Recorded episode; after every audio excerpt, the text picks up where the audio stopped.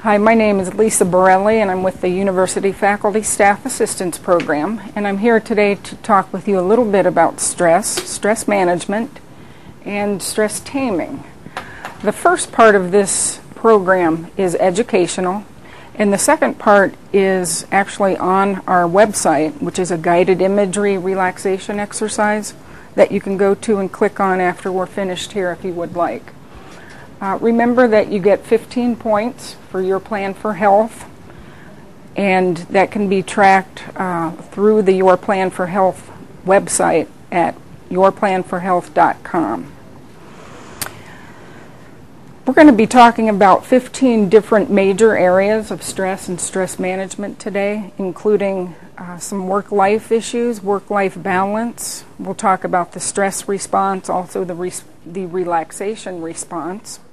We'll talk about some stress warning signs, which most of you probably know already what yours are.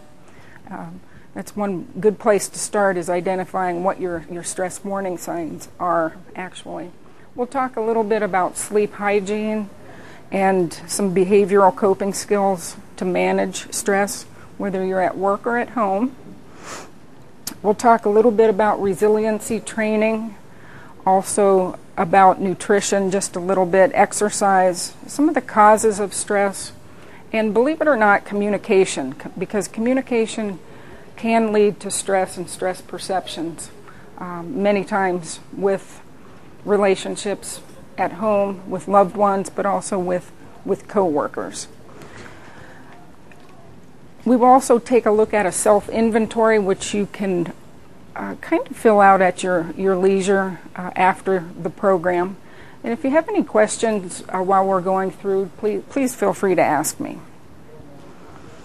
What is stress? Anybody give me a definition, your definition, or one that you've read or heard about?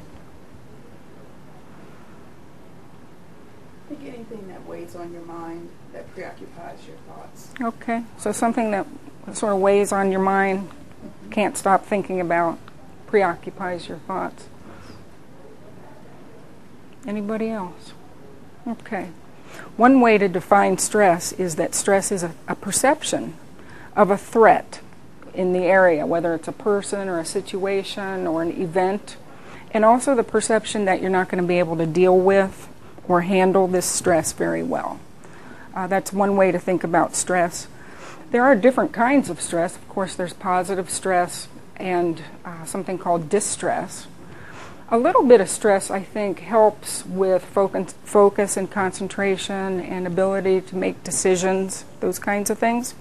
But if we get too much and we get overloaded with lots of uh, positive or negative stressors, then we don't get we're not as apt to respond in a healthy way and so our focus and concentration may get a little rusty.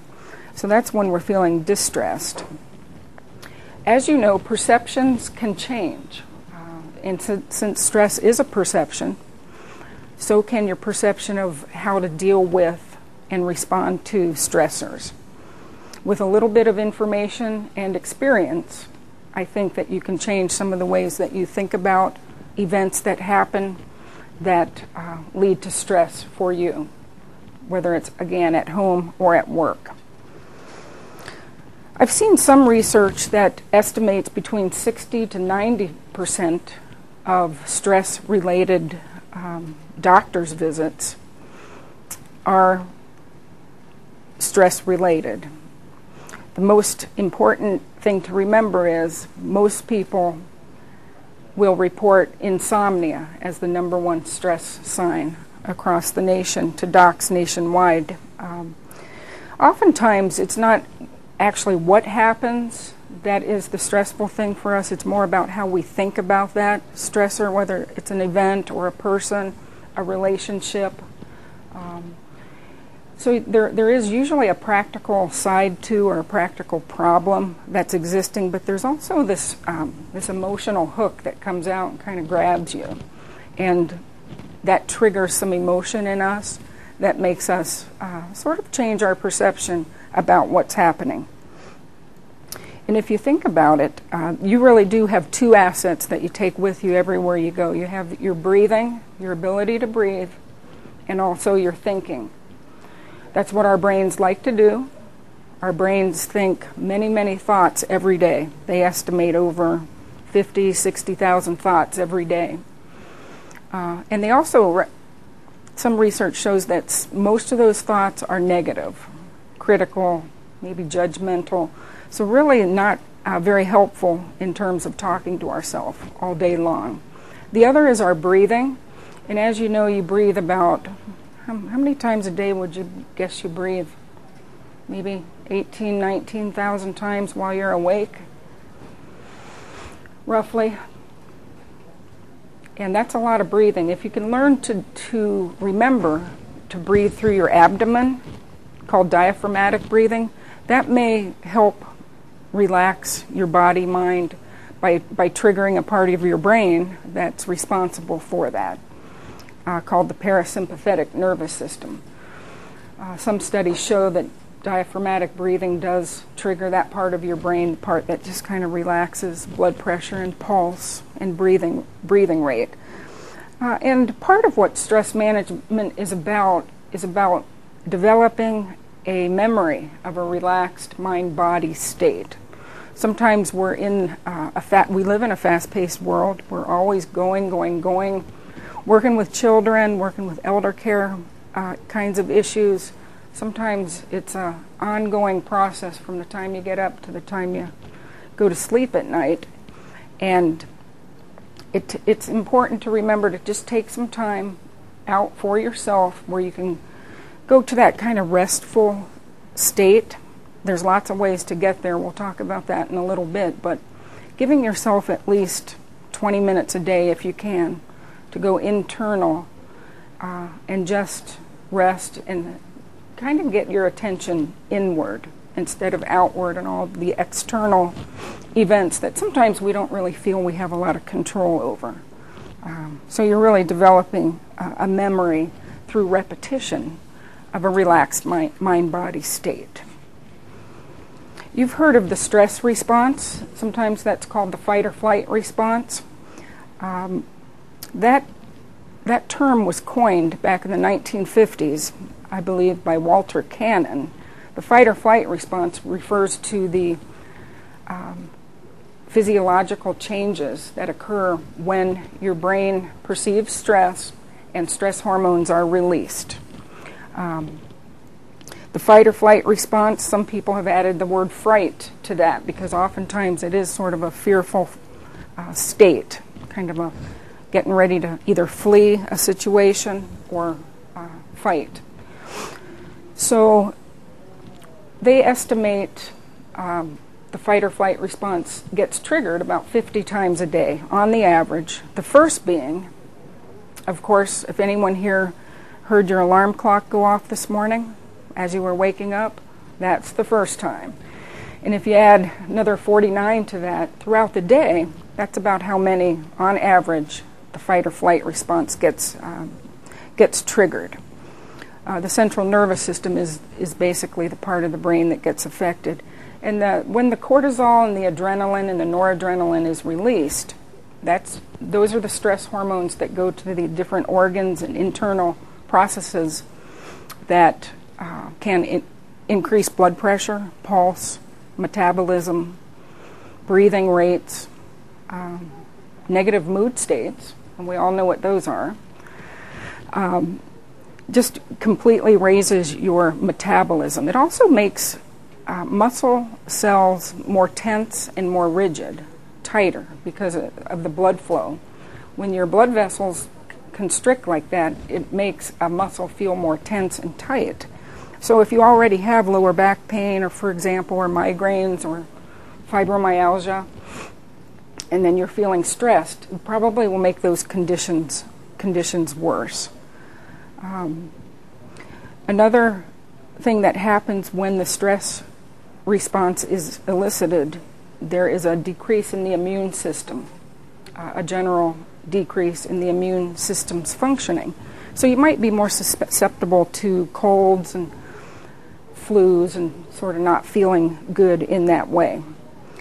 Uh, also, in a cognitive kind of sense, if you're at work, sometimes our focus and concentration levels get uh, compromised some when we're feeling stressed. And our short term memory sometimes can get affected. Uh, so I recommend when, you, when you're feeling stressed that you keep a, a notebook and jot down notes or things that you need to do. Uh, and, and of course, in the long run, I think that if you're chronically exposed to the stress response, probably has a decrease in your productivity, may start to affect your attitude at work, and of course, relational um, issues can also get affected. The, if you know anyone who is stressed or chronically exposed to the stress response, high levels for a long period of time, that may lead to stress related illnesses. Uh, stress related related illnesses are illnesses that you may have already that stress may make worse, or in some t- in some instances where stress causes stress related illnesses like diabetes, asthma, allergies, hypertension, which is uh, high blood pressure. Uh, sometimes depression and anxiety can also get worse with, with stress. The relaxation response is the opposite of the stress response. The relaxation response, that term was coined by Herbert Benson. He was a cardiologist at Harvard.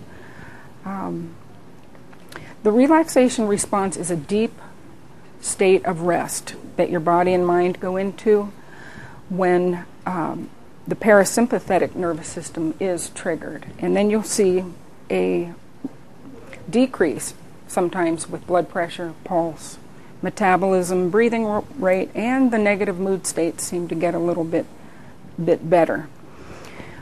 Uh, I encourage people to practice eliciting the relaxation response. There's lots of ways you can do that, and we'll talk about that in in a minute. Um, remember that practice makes what? No, actually, practice makes your perception change. Over time, practicing something and experiencing it will, will change how you perceive it. Uh, there are lots of benefits from doing relaxation exercises, and that's why I recommend that to people that they do that along with some cognitive behavioral therapy techniques. Uh, those two coupled seem to, to work really well in stress management also in helping decrease anxiety and depression. Some of the short term benefits are uh, the acute physiological state can be de- decreased, so the fight or flight response can be decreased uh, for short term benefits by doing relaxation or breathing exercises. Um, some of the longer term benefits, the research that I have read, um, where they took college students and expose them to the relaxation response two times each day for 45 minute periods. And over a period of six weeks, uh, they measured the response to the cortisol and to the adrenaline, and there seemed to be um, a carryover effect where they were feeling relaxed and calm and able to concentrate and focus in really good ways, even when they weren't doing the actual relaxation exercise. So there seemed to be, through practice in six weeks, the crossover effect. Sort of it kind of counter, counteracts the stress response, acting like a hormone block um, at the organ, end organ state, stage. Uh, so the cortisol still released, but we just don't act on it, our uh, internal systems. You can develop a resiliency that way to stress. Um, Again, this can help with focus and concentration right at the job, um, at home, during difficult conversations, difficult times like in the dentist chair, uh, anytime that you feel maybe a little more tense or, or stressed. It's really a, a, different way to look at life um, when you think about relaxation and the techniques that they have that help elicit that relaxation response. I can think of uh, mindfulness which is really a practice of being present right in the present moment, that is, with, with what's happening right now. We're not in the past, we're not in the future. We're right here paying attention to the, our senses, and that mindfulness is a way to approach everyday life. And, and what it does is elicit the relaxation response. Yoga is another way to do that. Do, has anyone experienced yoga in the room? Yes. Yep. Do you find that to be true with the, the breathing and the movement coupled together? Yes. Okay. Helps you uh, gain a focus and um, sort of an internal focus. That's very calming and centering. Okay. Gentle stretching can do the same thing at home, or if you get a 10 minute break uh, at the office, doing some shoulder stretches or neck stretches sometimes can help. Doing many relaxation exercises or breathing exercises. You've probably heard of progressive muscle relaxation. That's where you can tense and tighten up large muscle groups and, and hold for maybe five, six seconds and then relax. Uh, many people don't know the difference between tension and relaxation they, they may not be aware of. They have tension, say, in their muscles of their neck or abdomen area. And just to practice, if you could all make two fists like this and squeeze and hold for just a few seconds. Good, and relax. Tension and relaxation. Now, I noticed some of you held your breath when, when we did that exercise. Uh, and a lot of times when we're stressed, we don't breathe as well thoracically. It's very shallow, which doesn't allow a lot of oxygen, as much perhaps, to get to the, the brain. And we need the oxygen there uh, to make decisions. And so our, our executive functioning works better. Um, so please remember to breathe. Um, there are some other ways to elicit the relaxation response. One is called paced breathing, which is simply um, breathing with intention, perhaps for an example, of counting silently to yourself from one to four, breathing on the in breath, counting two, three, four, and then on the out breath, counting backwards four, three, two, and one, and continuing that process for two to three minutes, just long enough to um, interrupt the negative stress cycle if you're having one. Okay, so paced breathing uh, also, by the way, helps with hot flashes for anyone who's interested in that area.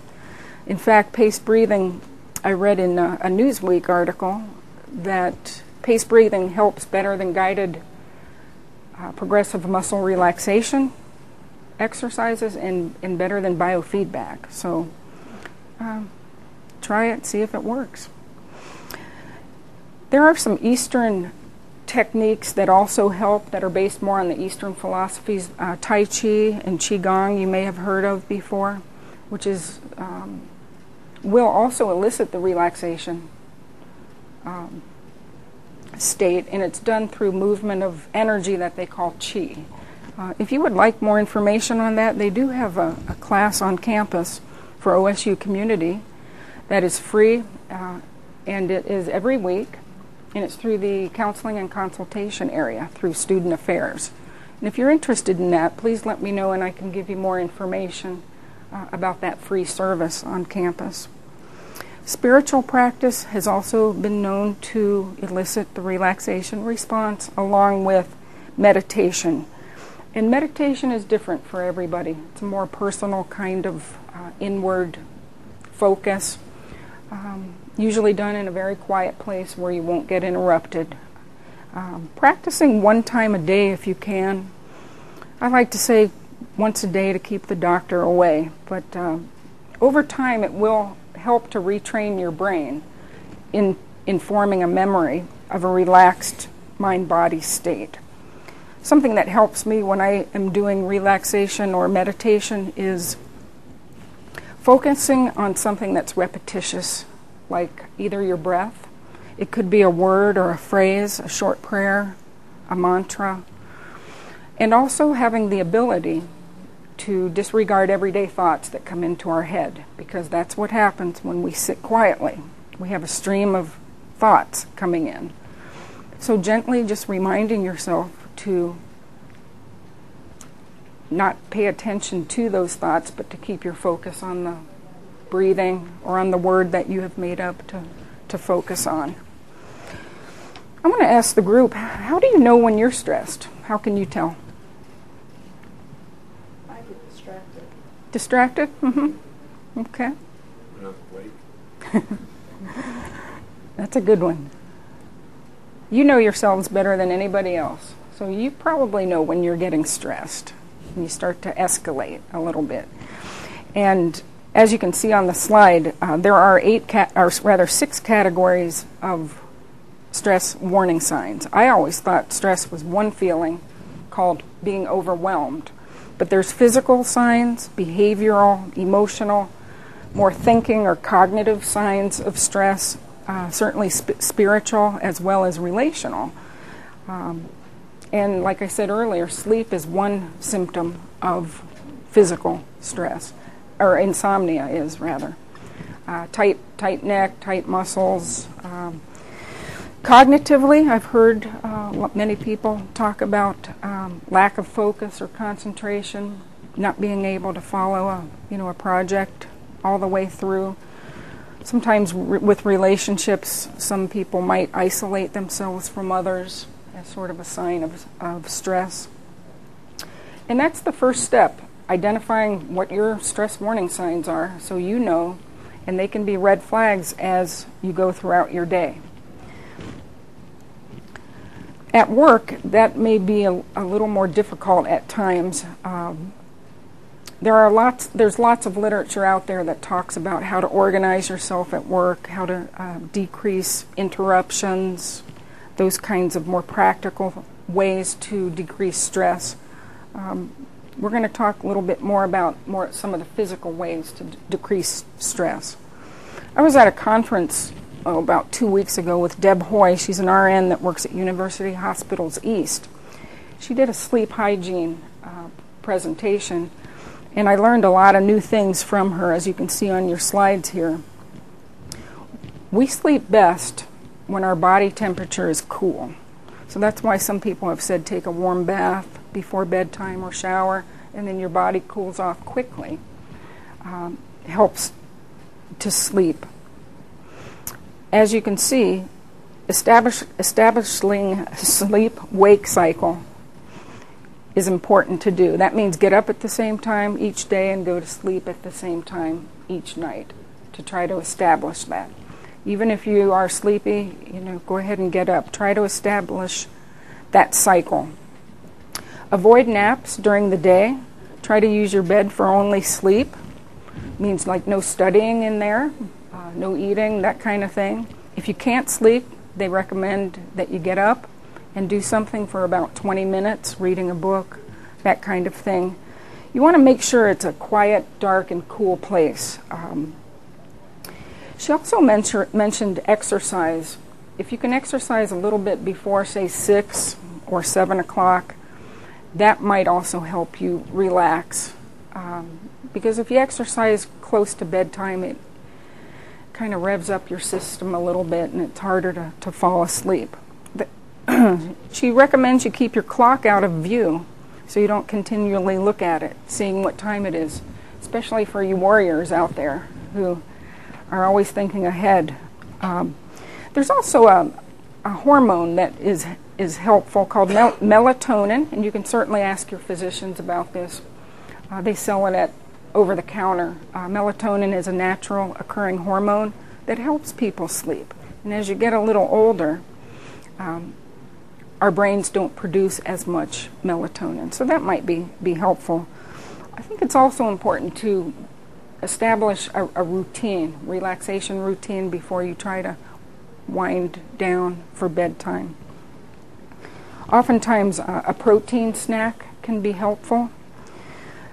For those of you who use alcohol or caffeine, uh, both of those may interfere with the, the sleep cycle, especially um, alcohol tend to interfere with the rapid eye movement dream state sleep. Uh, that's where we really get our most restful sleep. Um, we, and you would think that alcohol does the opposite, but it really does interfere with that. So, uh, and also caffeine, you might want to watch your intake. Uh, sometimes people are very, very sensitive to caffeine, and you have some in the morning, but that still may affect you later in the in the evening. Um, so I think sleep hygiene plays a big part in stress management because we know how we feel when we haven't slept the night before, and then we're at work uh, trying to be productive. Let's move into the behavioral coping skills now. There are some things that you can do uh, that are under your own control, they're behavioral in nature, that you can do to help your stress and stress um, management during the day. Exercise is one of the best things that you can do. I have a friend who calls it rejuvenating movements because she doesn't like the word exercise, but regular exercise has been shown to decrease stress, uh, increase a general sense of well being, helps with anxiety and depression, and um, helps with many, many things. Exercise and nutrition um, are very important. In fact, another Your Plan for Health program is on nutrition. Uh, Melissa Kalb, a nutritionist, does that.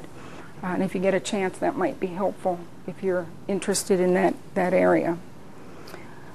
Some people believe that music can be uh, a stress reliever, uh, prayer and meditation. People do, and seems to be relaxing for someone. Again, that is a, a focus and sort of a repetitive kind of motion, so I could see where that would elicit relaxation. There are some studies out there on journaling, keeping a diary, just a, a journal once a day for 10 to 15 minutes.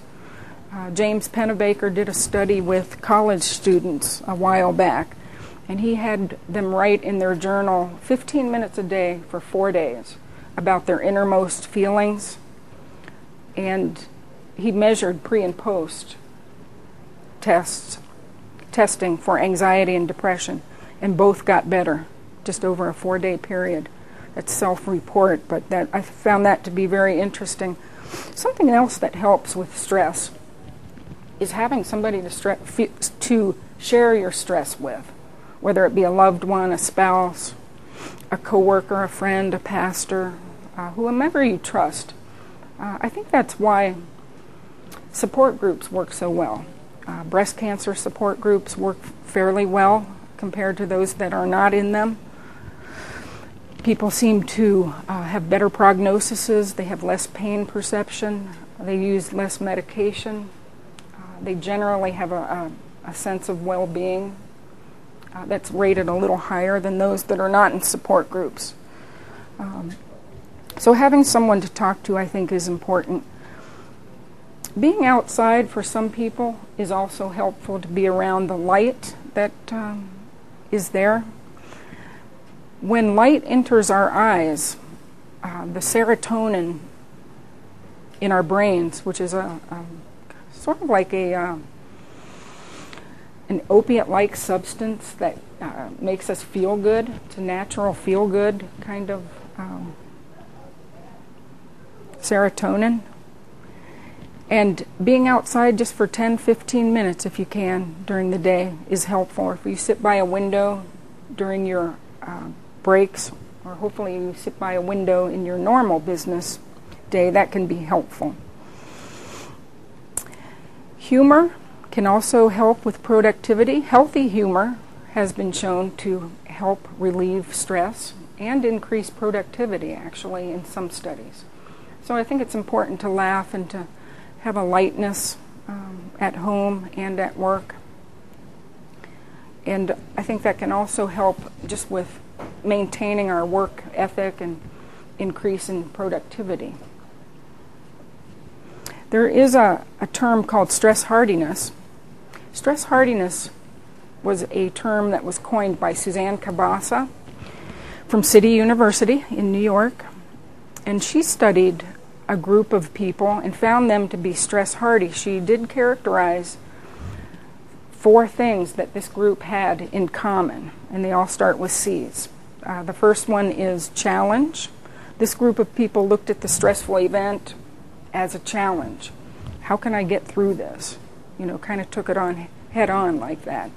They also had um, a sense of commitment to whatever it was. They, they were going to give 110% and made a commitment that I'm going to get through this and this is how I'm going to do it. So their self efficacy was very high. They had a sense of control, the third C, which was internally located. They really felt like what they were doing to manage their stress was going to be helpful. The fourth C was having someone close to, to to share your stress with that I just mentioned earlier. So if you would like to develop your stress hardiness, um, I think that's that's possible. Um, everyone in this room has those characteristics already, and it might just be a matter of um, sort of polishing up or getting information on one of those uh, to work through. I mentioned paced breathing before. That's helpful. Something behavioral you can do during the day. No one even knows you're doing it. Uh, and since we're breathing anyway, we might as well make some of those diaphragmatic if possible. Believe it or not, empathy is a stress management tool. Having empathy for other people, again, work or home, seems to um, relax people, puts people in, an, in a different perspective. And that's one of the ways uh, cognitive behavioral therapy techniques can help helps, helps us look at a different perspective. We mentioned mindfulness earlier. There's another uh, term called optimism. I'm sure you know some optimists, and I'm sure you know some pessimists. Uh, optimism seems to help with, with stress, um, feeling hopeful about the future. Martin Seligman is a very good author. He's written several books uh, on optimism. If you're interested, I can give you the, the names of those after the, the program. And interestingly enough, self esteem has a lot to do with how you deal and respond to stress. The higher your self esteem, the better able in general you are to handle and deal with stressful events and people and situations. Massage therapy might also help uh, something that you can do. Um, I believe that for medical purposes, the, the medical massages um, might be one of your benefits. You could check into that. If you need more information, please let me know about that as well. doctor just put down a diagnosis of stress and get massage covered? Um, I don't believe that's true. I think it has to be a medical reason uh, and there are certain diagnoses that are acceptable as medical management, disease management sort of things. I think migraines is one, maybe.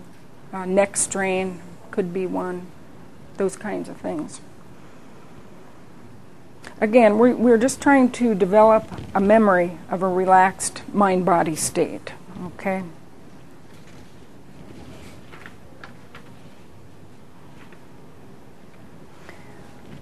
You've heard of people being resilient, and in general, I think people are pretty resilient. We bounce back pretty quickly from uh, traumas and events that are, are hurtful.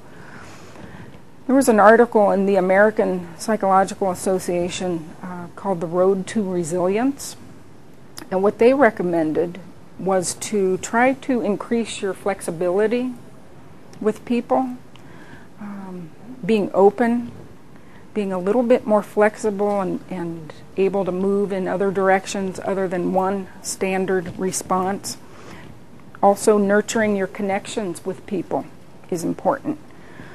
To be resilient, I think you look for opportunities and then you take advantage of them. Having a hopeful outlook for future events and things like that also can help with bouncing back from trauma or stressful events learning to develop um, mood management skills. That's an easy said, harder to do kind of thing. Um, but our moods oftentimes are influenced by how we think. Um, and being resilient takes an awareness of, first of all, what are we thinking and how is it affecting our health or our moods, that kind of um, pattern. Trying to keep things in perspective can also be helpful. That's why I think empathy works uh, pretty well. We all have learned behavior, thoughts uh, from when we were very young, and we sometimes take those patterns and try to apply them in our adulthood, and they don't work quite as well sometimes. Um, it's nice to also set a goal for a day. At least then you have something to look forward to to make movement toward. So you can measure your progress in small increments. Uh, sometimes that's that's helpful. It's okay to put yourself first sometimes. I think sometimes we uh, want to put other people first, and we tend to forget about ourselves, especially in this busy world that we live in. Um, and I say go ahead and put yourself first sometimes. Take that time for yourself.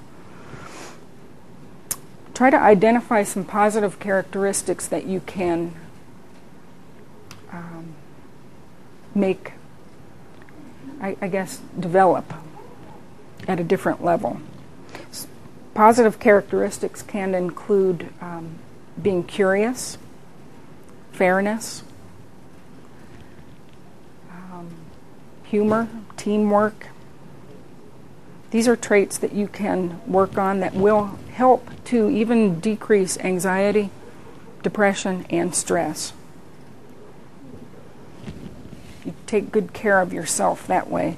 I'm not going to talk too much about exercise. That's something that um, you also can get some points for for your plan for health. Um, some information from the Mayo Clinic suggests that regular exercise does help you does help you sleep and rest better.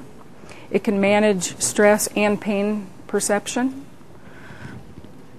it can help you maintain a, a healthy, normal weight.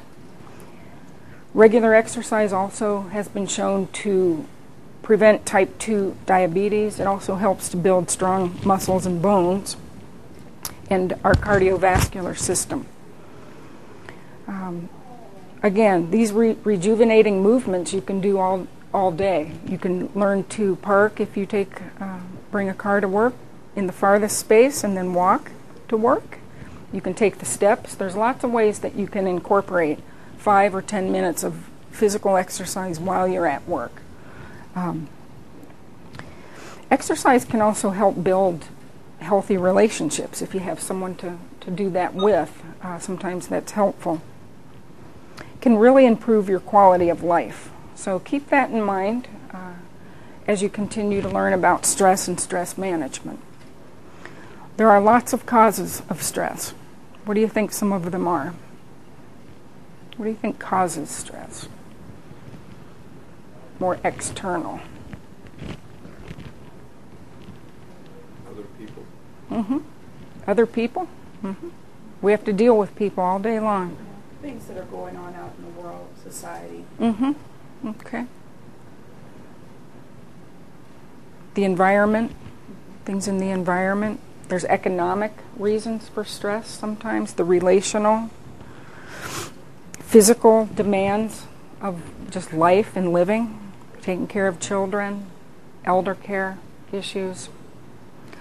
Um, and we try not to bring work home, and we try not to bring home to work, but we take ourselves really everywhere we go. So uh, it's important, I think, just to know that there are going to be distractions out there, and one of the best ways is to uh, learn how to respond to those distractions because they're going to be there. Stress is not really going to go away. But what you can learn to do is respond to stress in a different way. I had mentioned earlier that communication also plays a big part in, in people feeling stressed. Um, working at the faculty staff assistance program, most people who come in to meet with us have some sort of stress or conflict around a relationship, whether it be a work relationship or a personal relationship. And I believe that most people just want to be acknowledged, understood, and listened to, if you think about it, when you're talking with somebody. Um, you may have learned about the communication styles um, in the past. There are four major ones uh, aggression, aggressive, passive, um, passive aggressive, and assertive. I think I said that right. Okay. Passive, you know what that is. That's when I don't count and you count, and I'm going to let you decide everything for me, sort of. Aggressive, aggressive is when I count and you don't count, and I'm going to be a bully and kind of get my way here. Assertive, assertive communication styles is more win-win. I count and you count, and I'm going to work together with you in a collaborative way to try to uh, either resolve this conflict or work on this project. And then the passive aggressive one is I think mostly when people are feeling angry but aren't able to tell you, so they do something kind of sideways or a little bit not, it's not a direct way. That they forget to do this or that or forget to meet you somewhere. So those are the communication styles that I have learned. Um, with assertiveness generally working the best for win win situations, especially in the workplace uh, and at home also. And I suppose you can always weigh the, the situation. What is the risk here of me being passive or, or aggressive? Uh, I think if you're in danger and someone's being aggressive, certainly you want to be aggressive and leave the situation. But other times you might have to weigh out the, the situation. When people talk to each other, um, mostly what they remember about the conversation at least in the, the statistics I've seen, is not a whole lot about the content. They remember more your tone of voice, how you look, are you making eye contact, are you open, or are you more closed and uh, kind of not paying attention. So when you're talking with people, remember remember that they they pick right up on your tone and your body language. So. Um, I think that's very important. Uh, there's something called the emotional quotient that I believe um, Bob Forte will be talking maybe more about in his relational skill program. But for those of you who want to learn more about that emotional quotient or emotional intelligence, there's lots of good um, literature out there. It's developing um, flexibility and awareness of yourself as, as you're talking, also awareness of the other person and, and trying to do a, a more collaborative conversation. One of the hardest things uh, to do is t- to learn how to turn down your internal dialogue when we're having a conversation or even a conflict. Uh, most people are, are, some people, I should say, are ready to say what they want to say even before the other person's finished talking, and that can cause a conflict.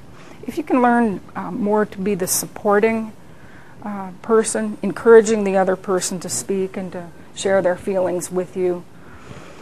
Uh, learn how you feel inside as you talk.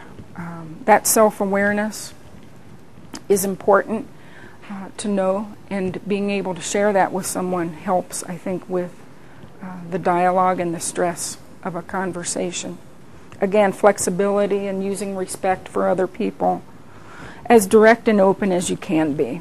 Uh, sometimes we need to come back to a conversation if it's too conflictual. Uh, and that makes sense to do sometimes as well. Um, you've heard of turn taking. That's in a conversation where you say something and then it, it might be the other person's turn.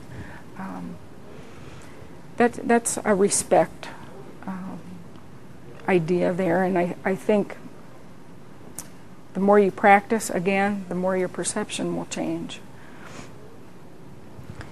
Active listening is important too. Uh, active listening is when you might say to somebody, This is what I just thought I heard you say. Is that accurate or is that correct? Because sometimes we don't hear what the other person said or what they intended. So you have a, a, a sender whose intended message does not get across, something else does. So you can always check that out. Um, there's a quote here um, on the next slide While we may not be able to control all that happens to us, we can control what happens inside us. It's by Benjamin Franklin. So you can think differently about events, people, things that happen to us, uh, because people are going to push our buttons. We can learn how to respond differently to them. Um, and in the next slide, the cognitive coping skills uh, are also important here. If you can try to develop an optimistic outlook, that can be helpful. One thing I use at work uh, for cognitive reasons is when I start to feel stressed, I'll use a four step technique. It's called stop, breathe, reflect, and choose. Um, this is one of Herbert Benson's uh, four step techniques. Stop what it is you're doing if you can. Take a few diaphragmatic breaths.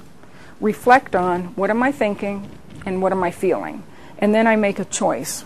Do I want to get involved in this? Do I want this to uh, upset me? I can try to make a choice and do something else that's more positive. Um, we talk to ourselves all day long. If you're like me, you talk to yourself all day long. And if you're going to do that, you might as well say something that's positive and accurate, something that you believe 100%. Um, that can help interrupt the negative stress cycle. We all have stress, and in, in the negative stress cycle, the stress can trigger uh, beliefs, assumptions, attitudes that we all have about the world and the people in the world. Those assumptions sometimes can trigger automatic thoughts, which are sometimes negative. And a negative thought then, then can lead to sort of a negative mood state, uh, can certainly influence how we feel.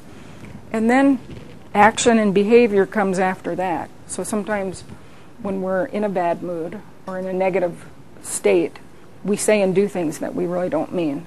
Uh, and that can make the stress or the relationship worse. And it can also lead to the stress related illnesses um, through the release of the, the stress hormones.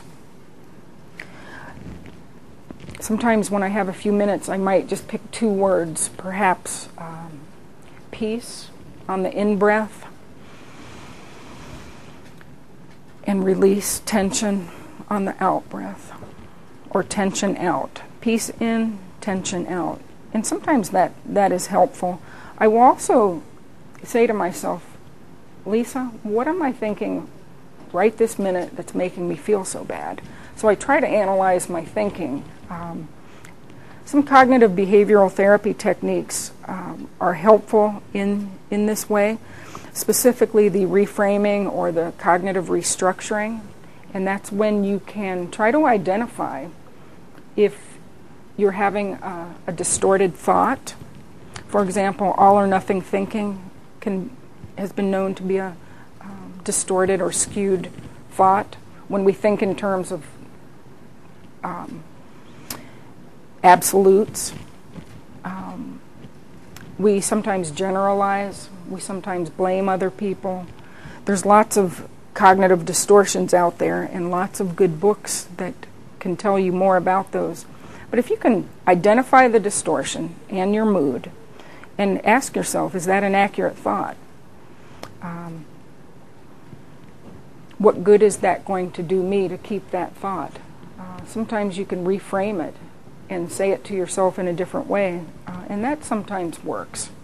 Uh, you have to believe it, though, yourself. I wouldn't encourage you to say things that you don't believe. Um, anyone who's interested in that can certainly schedule an appointment. I'd be glad to, to meet with you and uh, talk more about this specifically um, about situations that you might might be in.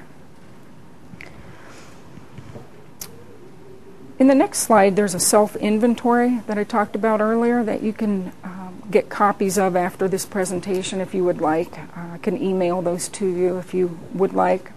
Sometimes it helps just to write down some action skills or some um, positive things that you can do to remind yourself I'm doing this for stress and stress management purposes. Put it on your uh, computer screen, your refrigerator, wherever you think it would help. The first one is identifying physical and positive self care habits that can relieve tension on a daily basis. And you know what those are. It might be progressive muscle relaxation, it might be a breathing technique, it might mean walking around the building for a two minute break. The next one is listing your support circle. Who supports you? Who, are your friends, the people you trust to talk to? Could be coworkers, friends. The next one, uh, listing action skills that you can use to change the situation or to even view the situation differently. Could be empathy, perhaps, um, learning to think differently about it, asking yourself, what is it going to matter in three minutes, three days, or three weeks? Listing some attitudes or beliefs that may help you view a situation differently. And, and that might take some time. Uh, those, those attitudes and assumptions and beliefs are um, sometimes what we call the roots. And the weeds up here are the automatic thoughts. So it, it makes sense to go down and, and look at the weeds to try to find out what some of the core beliefs are when you're making uh, cognitive changes. And then listing one or two life experiences that have taught you how to manage stress. And those are personal. You've all been through areas and things in your life um, that were stressful, and you know how you got through it. So identifying what your, your strengths are, are important. As a review, we talked a little bit about the physiology of the stress response and the relaxation response. We talked about some signs and symptoms of stress, uh, which you know best yourself. Some of the short and long term benefits uh, we also discussed earlier. We talked about some behavioral and some cognitive coping skills today. Um, we talked about exercise and stress hardiness as some coping techniques, areas, characteristics that you can develop over time. We talked about communication and how important that is in reducing stress or preventing stress from happening. Um, and I think your self inventory would be a, a great place to start where you can look at those points on a daily basis just to remind yourself that I can breathe differently, I can think differently, and certainly you can always um, make appointments and come on in and, and talk with me if you, you feel like that might be helpful. The second part of this program is the relaxation exercise. As you can see on the slide, if you go to www.osumhcs.com forward slash UFSAP, you can click on the stress taming CD. Uh, it will be on the second track. There's a 13 minute guided imagery, breath focus relaxation exercise that you can do. Um, want to also remind you that Care Allies through OSU Managed Healthcare is also a place where you can take a, a stress management uh, program that's different than coming in to, to meet with one of the faculty, staff, assistants, counselors. Um, remember to track your points, yourplanforhealth.com. I thank you for being here today. Um, enjoy.